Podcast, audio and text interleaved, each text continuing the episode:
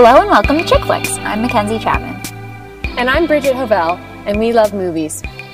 Horror movies are the only genre of film where women appear and speak as often as men. If you think that is both very cool and very terrible, we agree and are here to talk about it. Today we are talking about two David Fincher works the TV show Mindhunter, which he produced and directed four episodes of, and his 2007 movie Zodiac. Fincher is known for how dark his work is. I mean this both thematically and aesthetically. No one ever turns on more than one lamp in a Fincher work.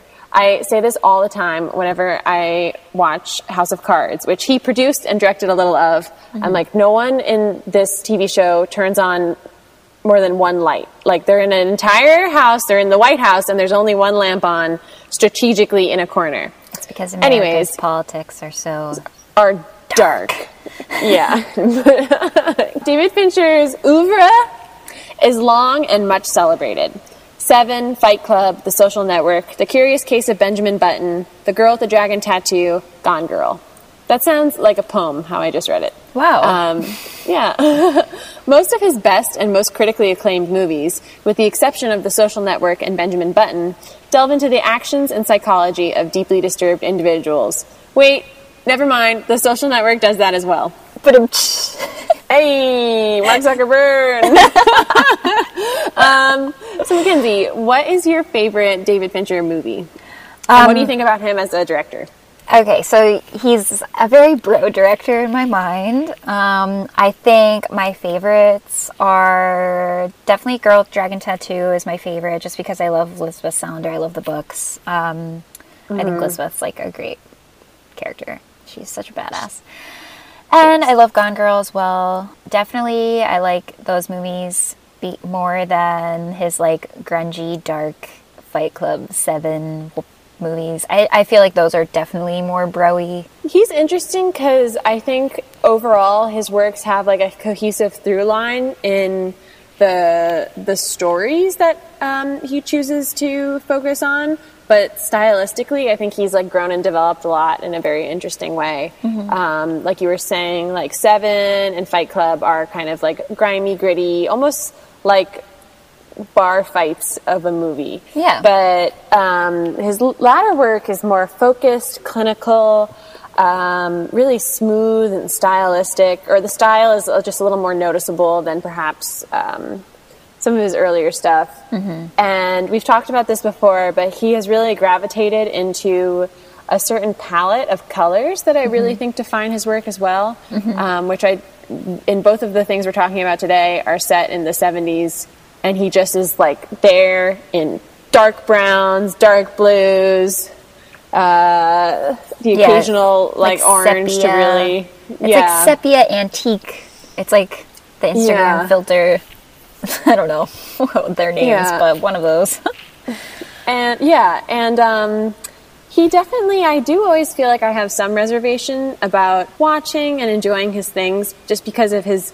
He, he to me has such a reputation of a director that like men love, like mm-hmm. unreservedly love, do not critique in any real way, like mm-hmm. are like he's one of the the like male directors that I think his has a fan base that is like pretty slavishly devoted to him. Mm-hmm. Um, like I follow a few film twitters that every day they will post like a fan video of like how David Fincher what uses the camera to do a weird thing that's amazing. Yeah, that's just like it's like every high school boyfriend. If you were ever a boyfriend in high school, your favorite movie was Fight Club.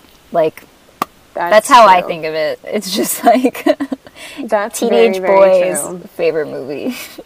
I definitely liked Fight Club in high school. Hey, me too. I watched the movie, uh, but I can remember having a feminist awakening, probably like my freshman or sophomore year in college. Mm-hmm. I probably also read this on Tumblr. To be fair, that was like.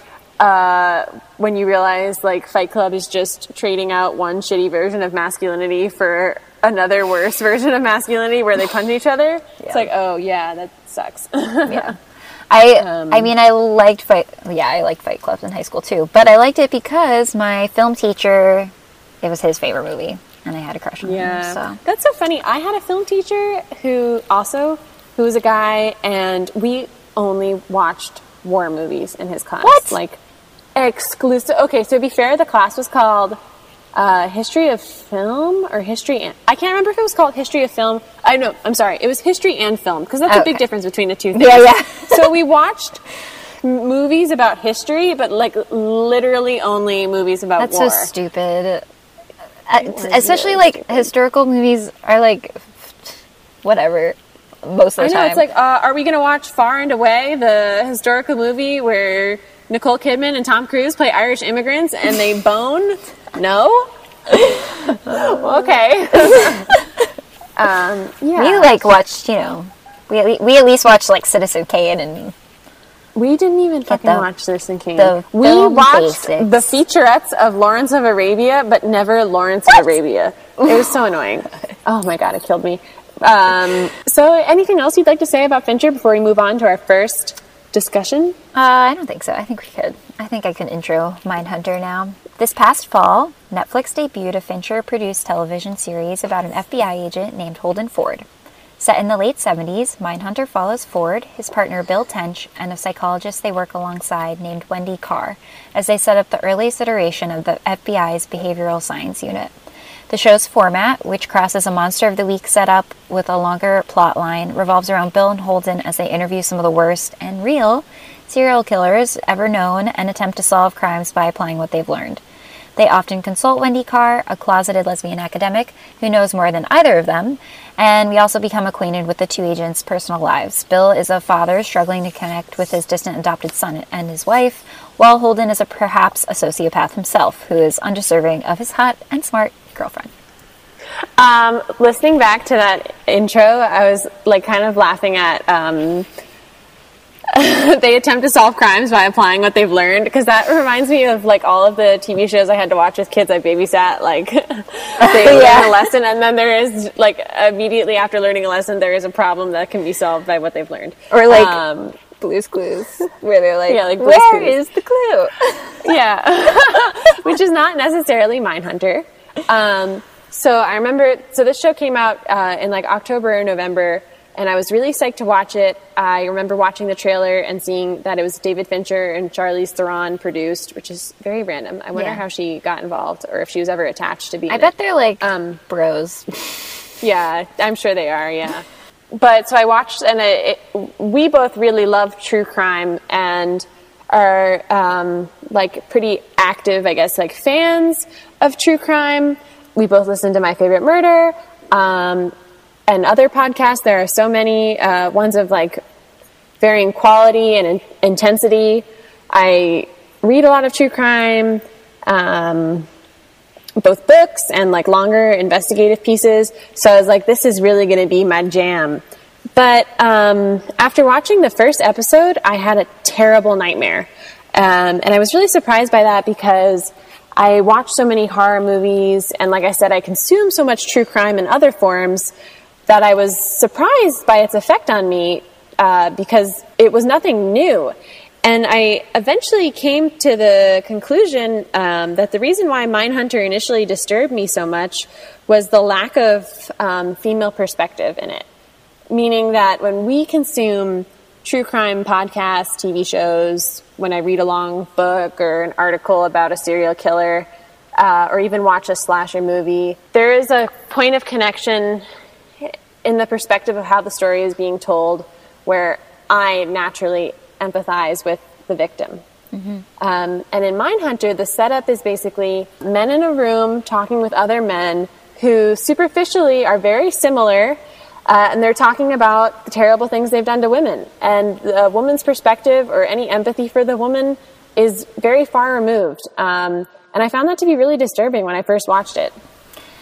Yeah, I think. I mean, at least I kind of only listen to my favorite murder. I'm like that into true crime, but I love my favorite murder, and I love it because of the hosts, two women, um, and I think they kind of validate women's fear of men almost like just in general i feel like because these are things that actually happen to women in your life i think like in high school one of my best friends her the thing that she was most afraid of was a white van because she thought she was going to be kidnapped and raped. And I mean, I don't. That's a very specific fear, but I don't have, and I don't have that. But I definitely think like all women have been afraid walking down the street Yeah. at night by themselves. Um, and I think that a lot of times that fear isn't taken seriously. It's kind of like we're making too big a deal out of it or something. And I think hearing other women talk about it and hearing these true stories, we can kind of point to this and say that our fears are justified. And plus, I mean, it builds a community. Besides just validating our fears, I think it helps us talk with other people and maybe cope with that uh, fear. Yeah. And I think maybe another reason that Mindhunter was so scary to you, Bridget, um, at first was because I think that in a lot of the true crime stuff that you may consume, at least for my favorite murder, which is what I consume, um, we don't hear the killer's perspective at all. And That's a very good point. in Mindhunter, they have these performances by uh, pretty much like n- no, no one you would recognize from Hollywood, really. Um, per, uh, acting as these serial killers, and their performances are really amazing performances, and they're really disturbing. Um, so I think yeah, maybe but like that's, that's why. yeah. because you're like Yeah, facing like the, the- killer, kind of.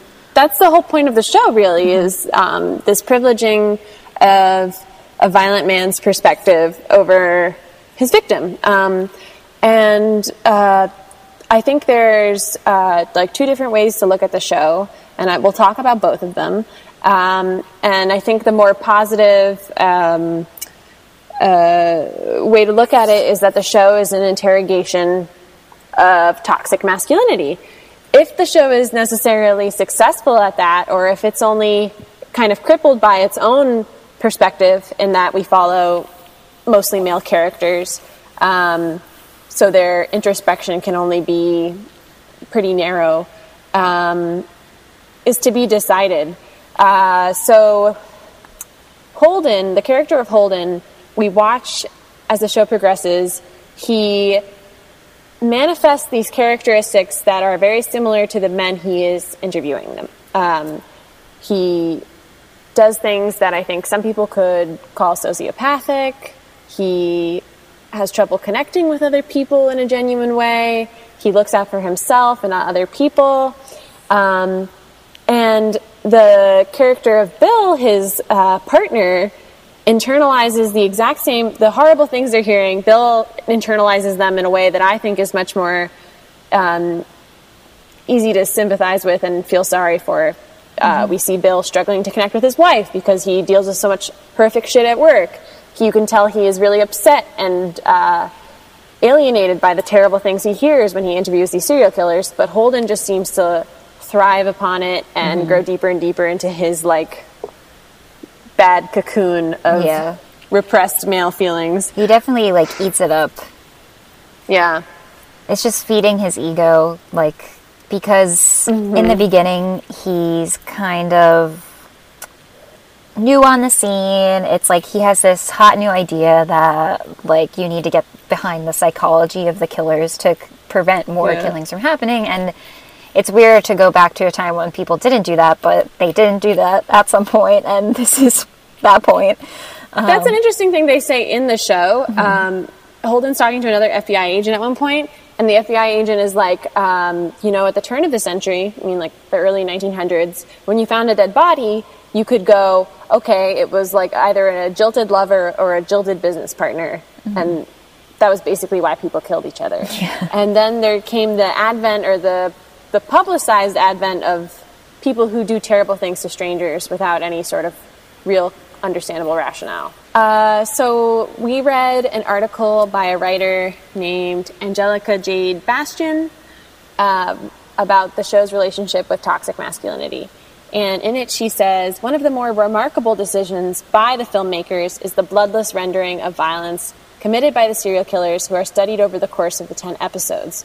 No women screaming in agony, no excruciating flashbacks, no crime scenes marked by spilled intestines, cut jugulars, and the glassy eyes of lifeless victims. The crimes are seen in perfunctory photos the characters mill over when they help lo- local law enforcement or seek to discern the inner workings of a particular killer being interviewed. The camera never stays on them long enough for its gaze to feel exploitative or cruel. If anything, the series is pointedly clinical, using its crime drama trappings to instead cover the horror of misogyny in conversations between the agents and the imprisoned killers they study.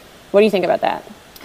I think that is a um, strong a strength of the show that it doesn't kind of uh, exploit women's bodies really or uh, the harm done the violence done to women's bodies it only shows us that in like it said in like little glimpses of the crime photos and i do think that's a strength because i think we are too saturated with that I, I totally agree. I think it's definitely a merit that we don't actually see any violent acts being committed, even though it really is just as disturbing to hear them talked about, uh, especially if you have an active imagination. yeah Um, but I thought that was very interesting, and I think that'll be an interesting comparison to Zodiac. Okay, so another interesting thing about the show is we follow this character of Holden Ford, and in his periphery are two female characters who are ostensibly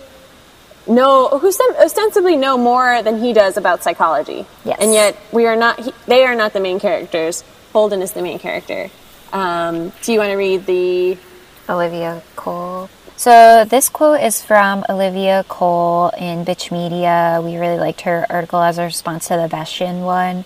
Um, she says, I can only assume that writer Joe Penhall created Ford with purposeful parallels to the serial killer he profiles. Poor judgment, obsessive, possible mommy issues, problems with boundaries, but unless season two lines up more dominoes relating Holden's white maleness to that of the killers he profiles to make a larger statement about the violent nature of white masculinity in America, there's nothing new to see here, folks. And I think that pretty Yeah. much summed it up for me. I think maybe it was trying to go for interrogating the like perils and danger of toxic masculinity, but I'm not sure it actually was able to get there.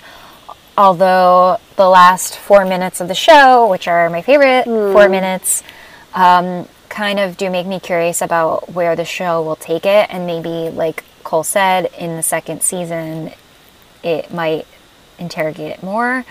Um, I guess, should I even describe the four minutes? Yeah, or- yeah, do. Okay. Yeah. So the So last how does the show end? the the last four minutes of the show spoilers um uh, Holden, the entire show, has been kind of treating these serial killers almost as friends. Uh, he has really no boundaries, uh, and it's really disturbing to the other people in his life that he has no boundaries, especially his partner Bill, because he Bill is the one who witnesses Holden crossing all these boundaries.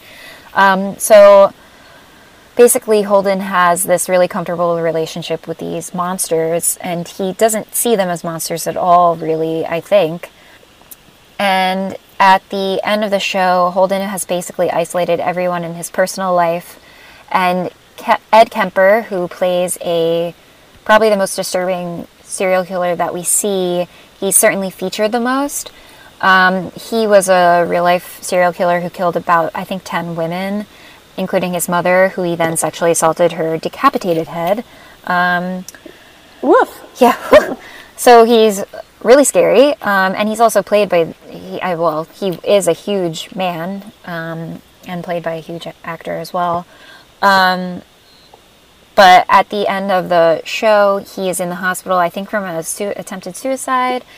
And on his emergency contact, he had listed Holden. So Holden is called to the hospital. And Holden at first is a little confused as to why he was there, but he goes, he's very curious um, and naive as well. So he goes to the hospital. His guard is down because, like I said, he treats these killers almost like friends. And Kemper finally confronts him and you finally he you see Holden realize how dangerous this man is and how monstrous he is and just how sick he is. And Holden basically has a breakdown. Um, and it's really terrifying and awesome though. Yeah, I mean, my one complaint uh, my chief complaint about the show really is that um, they kind of torpedo Holden's character too quickly. We see him at the beginning, and he moves so rapidly towards this like being a total dickhead Mm-hmm. um, Yeah. and breaks up with his girlfriend and is acting out at work and in, really like endangering the mission and undermining his colleagues um, and at the end of the series i was kind of like what is redeeming about this character not that characters have to be redeeming Mm-hmm. for us to be interested in them but he's just a total dick Yeah. um, and to the point about uh, holden's like white mediocrity um, I heard someone say some uh, some. I heard someone say about Mad Men once. Uh, they were wondering if the misogyny shown in Mad Men, if it has, if the show is applying a critique to it or a modern perspective, or is it merely just showing it because the '60s had misogyny? Um, and I think that's a really interesting uh, conversation. In Mindhunter, uh, the team mulls over hiring a black FBI agent to join them. But Wendy Carr says, and we'll talk more about Wendy, and I thought it was very telling that they made the Wendy character say this. She says, We can't hire this black person because uh, the serial killers we interview are racist, and um, they can't be in the room interviewing a racist serial killer. It'll affect the data or whatever. And I thought this was like the show implicitly being like, we don't have diversity because it was the 70s. That's why. Um, which is so shitty and uninventive. Uh, and it, it remind, it would, it, to me would be like if in a World War II movie like Dunkirk, uh, a character turned to another character and said, there are no women in this movie because this is a war movie. You know, uh, and one day I will rant about how Dunkirk got by. People didn't talk about a lack of diversity in Dunkirk or a lack of diversity in war movies because they are war, mo- are war movies. But we did see women in Dunkirk. There were nurses. Anyway, that's for another day. Um, yeah, well, it's just, it's like, okay, women e- existed. Yeah. Like, black people existed. Yes, So yes. maybe just Oh, work harder yes. in 2018 to tell their stories. Yeah, and, and Because it's 2018, it's not the Also, 70s. David Fincher, you already did a whole movie about white guys in the 70s working on serial killer cases. You know Yep. how to make it a different or a more compelling story that you haven't told yet? Like a black guy in the 70s, or a woman in the 70s, or a black woman in the 70s. Um, and that brings me to the character of Wendy, who is positioned to be way more qualified than Bill or Holden. And it's frustrating uh, because the show would be completely different if they included even a little more of Wendy's perspective. Um, So, yeah. And what did you think of Holden's girlfriend? Uh, I mean, I liked her a lot. I think she was definitely done the service by Holden and Mm-hmm. the show. Um, she's obviously she's so smart. It's like, it's like Holden's such a jerk. Yeah. I liked her character too. I was uh, like ill at ease the whole time because I was like, what are they going to do to this poor girl? Um, it is weird that she and the actress Anna Torv, who plays Wendy, look exactly the same. They're both brunettes with like spaced Deer out eyes, deer faces, moonish faces.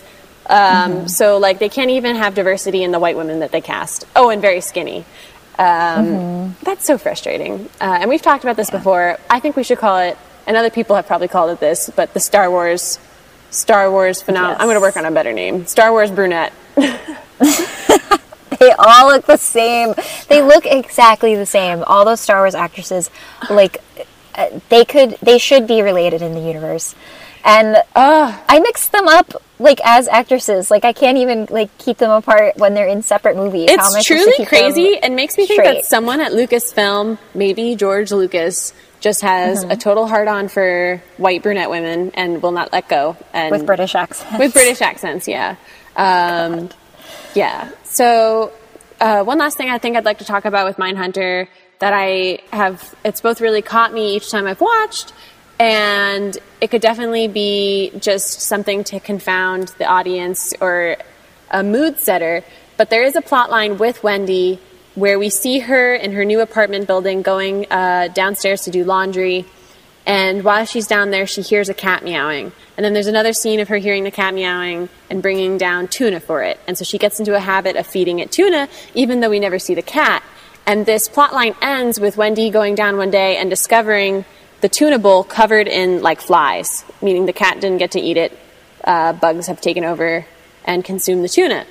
Um, and this it really creeped me out. And maybe that was just the that was the point of it was just to um, add a little more tension to the story concerning Wendy's character. And I just wondered if there's a better take on it than that. Well, I think it sucks that she's the only character that has something creepy in real life done to her. Ooh, good point. Besides, like Holden at the end being confronted by Kemper, I think it sucks that she's like the one that is shown. She's to be vulnerable. unsafe. Yeah. Yeah. Uh, but I mean, I guess it makes sense since she is the only woman and women are more unsafe. But um, also, hot take, it could be a metaphor for her being forced to be closeted. That's a good point. Um, she is Trying to shown to, that be pussy and she can't. in a lesbian relationship. Uh, uh, yeah, and I also read, I think on like Reddit, that some people said it's showing that Wendy lives in a building with a kid who's killing cats and showing exhibiting serial killer behavior, which is an interesting take as well. Um, Yes. if not far fetched. Yeah. I would definitely recommend Mindhunter. I think for people who love true crime, it's like a must watch because it, it gets to the, the nitty gritty details and psychology. Uh, and it's all real violent offenders like Richard Speck, Ed Kemper. Um, they're all real people. Some of them are still alive. I think it's Ed Kemper who does uh, audiobooks now, right? Did you hear that? I think they talked No. about on My Favorite Murder that Ed Kemper records audiobooks now in prison. oh, what And but like he records them for an agency, so you could have listened to an Ed Kemper audiobook and not have known it. Oh my god. Isn't that That's up? crazy. Yeah. yeah. Um, yeah. So I would No! definitely. Yeah. what? yes. No one should be paying him for anything. Uh, Jesus yeah. Christ. I know. Um, here's my hot take. The only prisoners should be violent offenders, and we should get rid of prisons. yeah. That's what I have to say at the end of our Mindhunter discussion. Um, I agree. Mackenzie, would your mom like this TV show? Yeah, I think she would, um, because it's not violent. And your mom is That's- a therapist. Yeah. Oh, yeah. Well, I didn't think of that. Oh,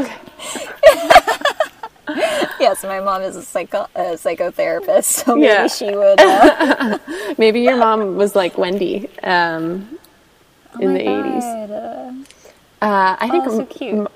I think I told my mom to watch this, and I said it was really disturbing, so maybe she didn't. She does like Law and Order and um, crime stuff like that. She likes cop movies, but I just don't think this is her particular brand of um, that kind of story. Yeah. Oh, and I'd like to Uh, add. now- what? Sorry, go on. You say your thing. Well, now that I think about it, I think my mom would like it because she would get into like the psychology of things, mm-hmm. and like I as like, I mean, as it's not like a horror movie with gore, etc. That's which is true. what she can't handle. So That's a good point. Yeah. Um, I just saw this in my notes, and I also wanted to say this uh, while we're talking, and this will be um, kind of tie in with our discussion of Zodiac as well. This is a like wide generalization, but I have found in my experience that men and women are very different types of true crime enthusiasts. Uh, I can speak from personal experience and having talked to other women, but I feel like we enjoy true crime or are interested in it because it's almost like you're learning survival tips. Um, And you're, or you're having your fears confirmed. And a lot of men I've spoken to are like Holden, just interested in why men do it and maybe what they would have in common with men who could do terrible things, which is a lot. Anyways, yeah, it's definitely creepy, which is why I worry about Mindhunter not hitting all the right, as Cole said in her mm-hmm. essay on Bitch Media, all the right dominoes. Like, I don't think white men watching this are going to necessarily see it as pointing out that toxic masculinity is Yeah. I think they'll they could view Holden easily as a, like a hero figure. They might have to go a little hard second season to really Yeah. cast Holden and serial killers in a more negative light.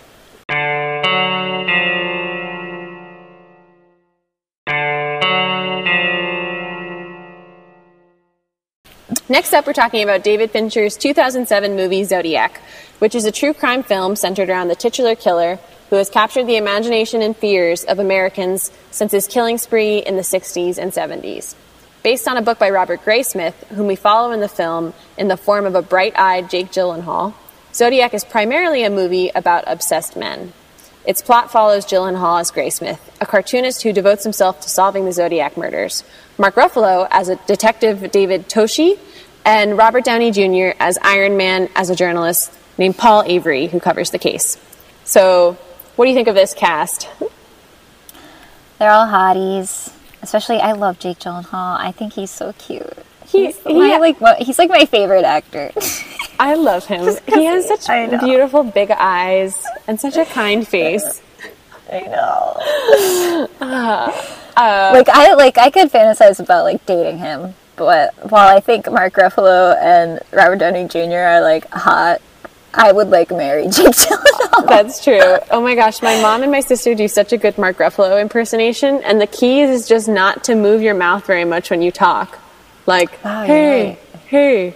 You know, like not like don't move it very much, and like move your arms a bit too. that Uh, was really good. You can do it too. Thank you. Even that hey, I could tell. it is weird that there are two Avengers in this movie, which came out in 2007.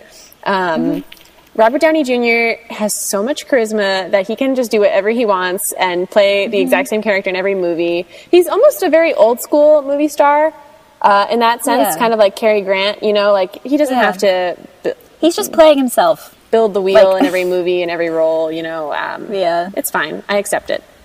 I Yeah, enjoy me it. too. He's Because there are those types of characters for him to play, and he does it perfectly. So Very true. Um, I also really liked that in the Manohla Dargis review in the New York Times when this came out in 2007, she described, uh, she said, informed by history and steeped in pulp fiction, Zodiac stars a trio of beauties. Which, hell yeah.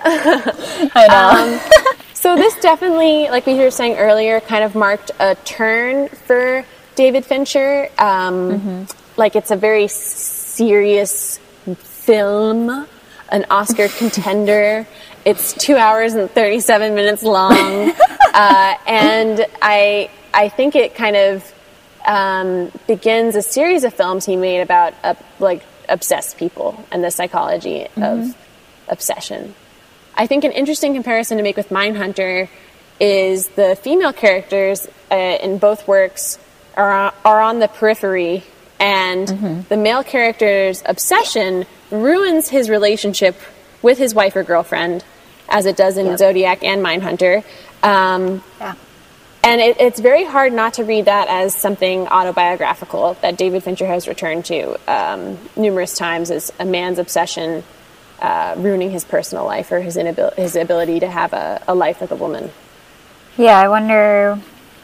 I wonder about that. I don't know anything about his personal life, but I know that he's divorced um, and remarried, but I also know that this is so creepy. I was looking him up the other day because I was trying to find a good profile to read on him, and I saw that he had a daughter with a supermodel in the 90s. So I Googled his daughter and I found her LinkedIn, and she's a psychology student. wow, it all connects. I know. She's like getting her PhD in psycho. Uh, so maybe she'll be Maybe, a like- consultant on his movies. Yeah, my my thought is maybe like his daughter growing up and him like actually being married to someone that he likes is maybe why he's making things that are like He's, he's doing a, as a father women. of daughters uh, yeah work. I know. I roll like you. I don't know. Do the work by yourself. like, Yeah. but This movie is almost difficult to talk about because it's just good across the board. Um, yeah, It's based on a true story, so it's not like we can really pick apart the plot. Um, I think. Uh, I mean, as a f- like comparison to Mindhunter, it's interesting because Zodiac is very fact based, while and doesn't really go into the psychology behind uh, the motivations of the killer, but Mindhunter is uh, all about the psychology. Um, That's a very good point. I think Manohla Dargis says something similar in her review. That's what she said. How Yeah, striking it is that these they're they're they're they're men obsessed with finding the zodiac, but they're really not at this point yet of uh, touching upon like why he did it. Like I can remember one Mm-hmm. scene where they point out, oh, he always kills the woman, but sometimes the man escapes alive. And that's just Mm-hmm. like the barest hint of um, delving deeper into this man's disturbed mind and why he does what he does. Um, but I, I, I, I think it's you know it's it's a topic and a subject that could be delved for a very long time.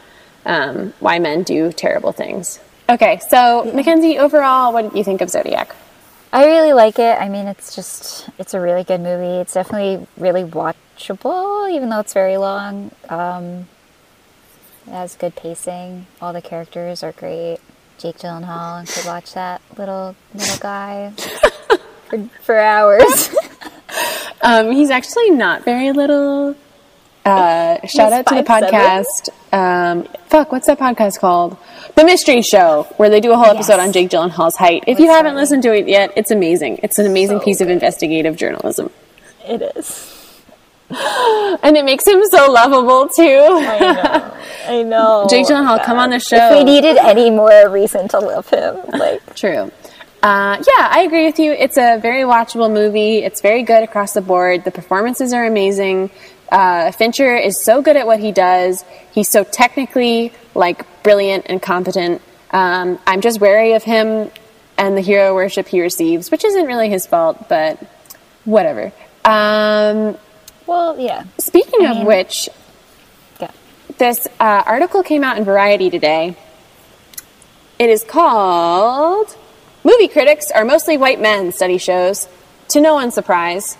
Uh, but the numbers that they uh, bring up are really horrifying and really upsetting. Um, Yeah. White critics wrote 82% of the reviews of the top 100 grossing films of last year. U.S. con- census data finds that individuals from this group comprise nearly, oh, I'm sorry. The study notes that this doesn't reflect the representations of ethnic and racial groups in society. U.S. Census data finds that individuals from these groups comprise nearly 39% of the population. So obviously, that is just so skewed towards white people. Um, Just over 20% of the reviews evaluated were written by women, uh, and nearly 78% of the criticism surveyed came from men. Again, It sucks. I mean, because uh, we talked about this in the Love Witch, sort of. Um, Yeah. How just having a woman's perspective makes things so different. And I mean, listening to it, you really have to work hard to seek out w- w- reviews by women or people of color. And uh, meanwhile, like every white guy with a beanie. no, I'm kidding. Wait, this is a good moment to bring up. I remember looking up the critic who ruined Lady Bird's perfect store score on Rotten Tomatoes, and he was literally a white guy in a fedora. Yes, I looked him up on Twitter. I think I took a screenshot of him too, because it just I, the joke like wrote itself. Um, Oh my god. And yeah, it's unfortunate because I do think a large. I think I read this somewhere. I don't have it off the top of my head that uh, movie audiences are predominantly female. I'm not sure of the ethnic uh, like ratio of people who attend the movies, but clearly with the success of Black Panther and other films, um, like diversity is profitable. Diversity makes sense from a story perspective. There's really no reason to do it, not to do it. Um, Yeah. And it just bums me out to think of people who Google like Girls Trip or Wonder Woman, and they see a score that has like on Rotten Tomatoes or the very first thing they look up uh, when they punch it into Google that is just not representative of people who watch movies um, and their opinions and their like lived experiences that inform their opinions, and that's a fucking bummer.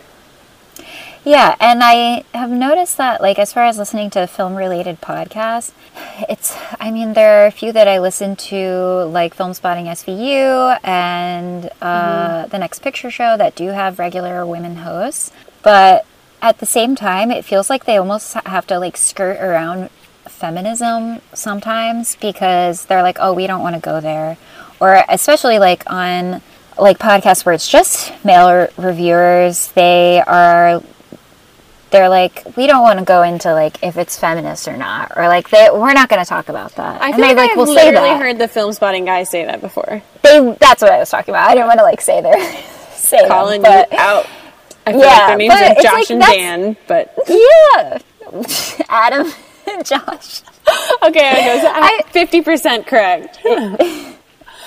But yeah, it's like that's what I was like, no, please, like that's what's interesting to me and other women. Like we want to hear you talk about the women in the film and like how they're treated and interrogate what that means. This makes me think of this segment Seth Meyers does, who is a white male boss, uh, for all intents and purposes, um, of his own TV show. And occasionally he will have a segment called Jokes Seth Can't Tell, where he'll bring out his uh, black or female writers.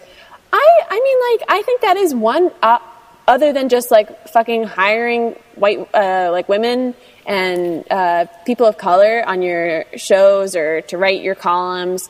Um, I think this is one small band aid that if you are a white guy with a like and who like a film spotting podcast Oh, yeah. host, like if you don't fucking know what to say about the feminist themes in a movie, like have a woman on your show as a guest and ask her about Yeah. them. Not to make Yeah, someone a token woman or token person of color or woman of color, but like I don't know, learn, ask questions, be curious, uh, Yeah, read a fucking book, read a book. as Amina would say. That's true. Read a book. Read a book. All right, um, Mackenzie, what did you love this week after we have ranted about murder and men for Um, a while? what I loved was that I just bought a plane ticket to see you. That is such a good thing to say. That's awesome. Very excited. that is my thing as well. But pop culture wise, what did you love this week? Okay. Um. I kind of had a shitty week. Um, No. What made it better? I had a milkshake that helped, Oh, yes, milkshake. but like literally nothing was helping. So no, I'm so sorry. Um, uh, I did start a new Korean drama. What's it to, like always talk about Korean dramas, but they always pick me up. So um, it's called Descendants of the Sun. It's on Netflix. It's about a Korean soldier who goes to a made-up country called Uruk, and he is stationed there with a doctor woman. They're romantically involved. We'll see where it goes. Wow, it they sounds good. good chemistry. It's kind of hot. It's more adult, less comedic than some of the other ones, which I'm Oh, like not okay. sure about because I love the comedy in in them. So Well, please keep us updated and tell us uh, how you're finding it as you continue to watch. okay. What about you, Bridget? What did you love? Um, I'm trying to think of stuff. Uh, oh, so I recently watched the most recent season of Unbreakable Kimmy Schmidt, and look, Tina Fey was very formative for my sense of humor in high school. She is like the most problematic white lady that I have a place in my heart for. Uh, she just really fucks up a lot. I was really happy when Unbreakable Kimmy Schmidt first came out because it was like getting my 30 Rock fix. But then she just went down these like very like almost obstinate choices by making a white character a Native American, like dumb shit like that, and just kind of stuck by these terrible choices. But I watched the most recent um, season, and in spite of her like racism, I really do love that the concept of the show is about a woman's PTSD after being kidnapped and raped, but it's a comedy show. Um, uh, it's such an unusual story to be told on TV.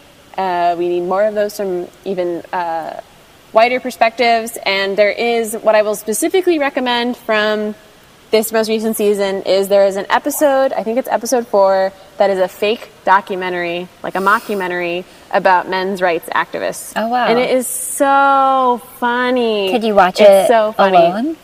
You can watch it alone. I had Tim watch it Okay. uh, standalone. I might do that. And it's about it's about DJ culture as well. Ah. So it's just a very good skewering of a lot of men that I hate online right now. Yeah. Um, and so that's what made me happy this week. Good. We still don't have a sign off. Maybe our sign off can be we still don't have a sign off. Uh, well, our sign off is like, fuck. It's yeah. nothing. It's just bye. Okay. Uh, talk to you later, Mackenzie. bye, Bridget. Love you. Bye. Love you.